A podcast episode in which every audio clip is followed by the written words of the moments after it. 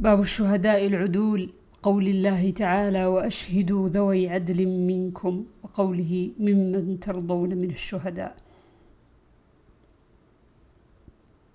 عن عبد الله بن عتبة قال سمعت عمر بن الخطاب رضي الله عنه يقول إن أناسا كانوا يؤخذون بالوحي في عهد رسول الله صلى الله عليه وسلم وإن الوحي قد انقطع وإنما نأخذكم الآن بما ظهر لنا من أعمالكم فمن أظهر لنا خيرا امناه وقربناه وليس إلينا من سريرته شيء. الله يحاسبه في سريرته. ومن أظهر لنا سوءا لم نأمنه ولم نصدقه. وإن قال إن سريرته حسنة. باب تعديل كم يجوز.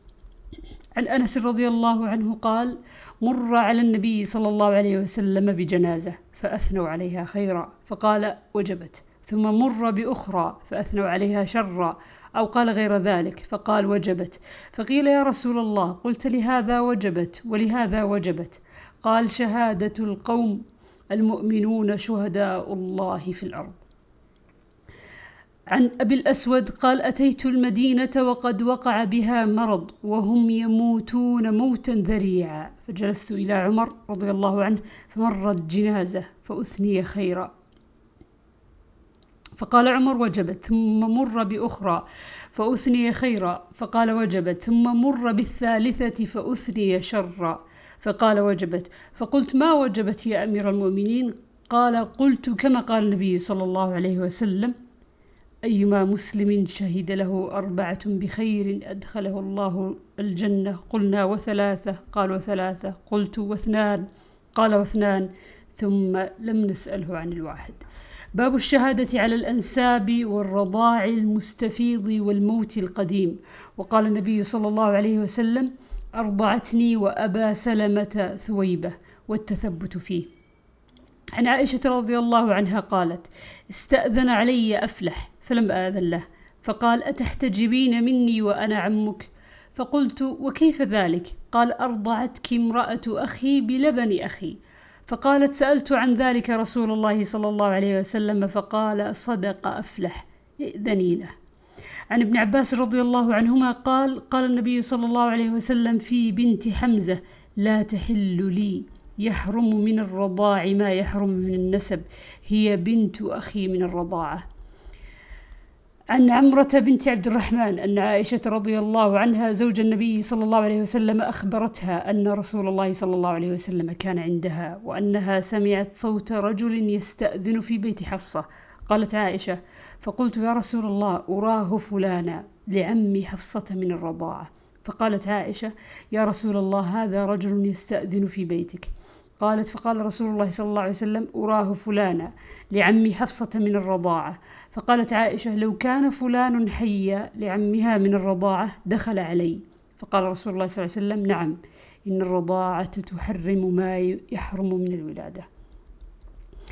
وعنها رضي الله عنها قالت دخل علي النبي صلى الله عليه وسلم وعندي رجل. قال يا عائشة من هذا؟ قلت أخي من الرضاعة. قال يا عائشة انظرن من إخوانكن فإنما الرضاعة من المجاعة. باب شهادة القاذف والسارق والزاني. وقول الله تعالى ولا تقبلوا لهم شهادة أبدا وأولئك هم الفاسقون إلا الذين تابوا. وجلد عمر أبا بكرة وشبل بن معبد ونافعا بقذف المغيرة ثم استتابهم. وقال من تاب قبلت شهادته. وأجازه عبد الله بن عتبة وعمر بن عبد العزيز وسعيد بن جبير وطاووس ومجاهد والشعبي وعكرمة والزهري ومحارب بن دثار وشريح ومعاوية بن قرة. وقال أبو, أبو الزناد الأمر عندنا بالمدينة إذا رجع القاذف عن قوله فاستغفر ربه قبلت شهادته. وقال الشعبي وقتادة إذا أكذب نفسه جلد وقبلت شهادته. وقال الثوري إذا جلد العبد ثم أعتق جازت شهادته وإن استقضي المحدود فقضاياه جائزة. وقال بعض الناس لا تجوز شهادة القاذف وإن تاب ثم قال لا يجوز نكاح بغير شاهدين فإن تزوج بشهادة محدودين جاز وإن تزوج بشهادة عبدين لم يجز.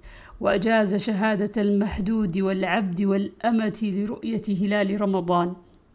وكيف تعرف توبته. وقد نفى النبي صلى الله عليه وسلم الزانية سنة ونهى النبي صلى الله عليه وسلم عن كلام كعب بن مالك وصاحبيه حتى مضى خمسون ليلة.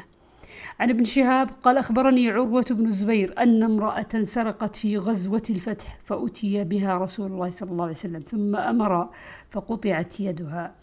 قالت عائشة فحسنت توبتها وتزوجت وكانت تأتي بعد ذلك فأرفع حاجتها إلى رسول الله صلى الله عليه وسلم.